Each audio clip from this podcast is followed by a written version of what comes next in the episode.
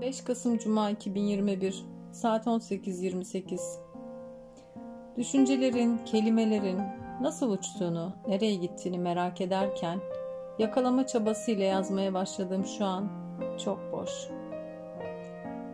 Bomboş ve bombok hissettiriyor bazen bu merak duygusu. İki elimden tutsun istiyorum sana ne ve bana ne kardeşler. Umarsız, ıslık çala çala öyle yaşayalım bu boşluğu bombok hissetmeden. İçimizdeki merak duygusu bekledikçe bekleyen her şey gibi çürümeye, kokuşmaya başlıyor. Merak ve şüphe birbirlerinin boyunlarına yapışmış iki vampir gibi canlarını emiyorlar, güçten düşürüyorlar bulundukları varlığı.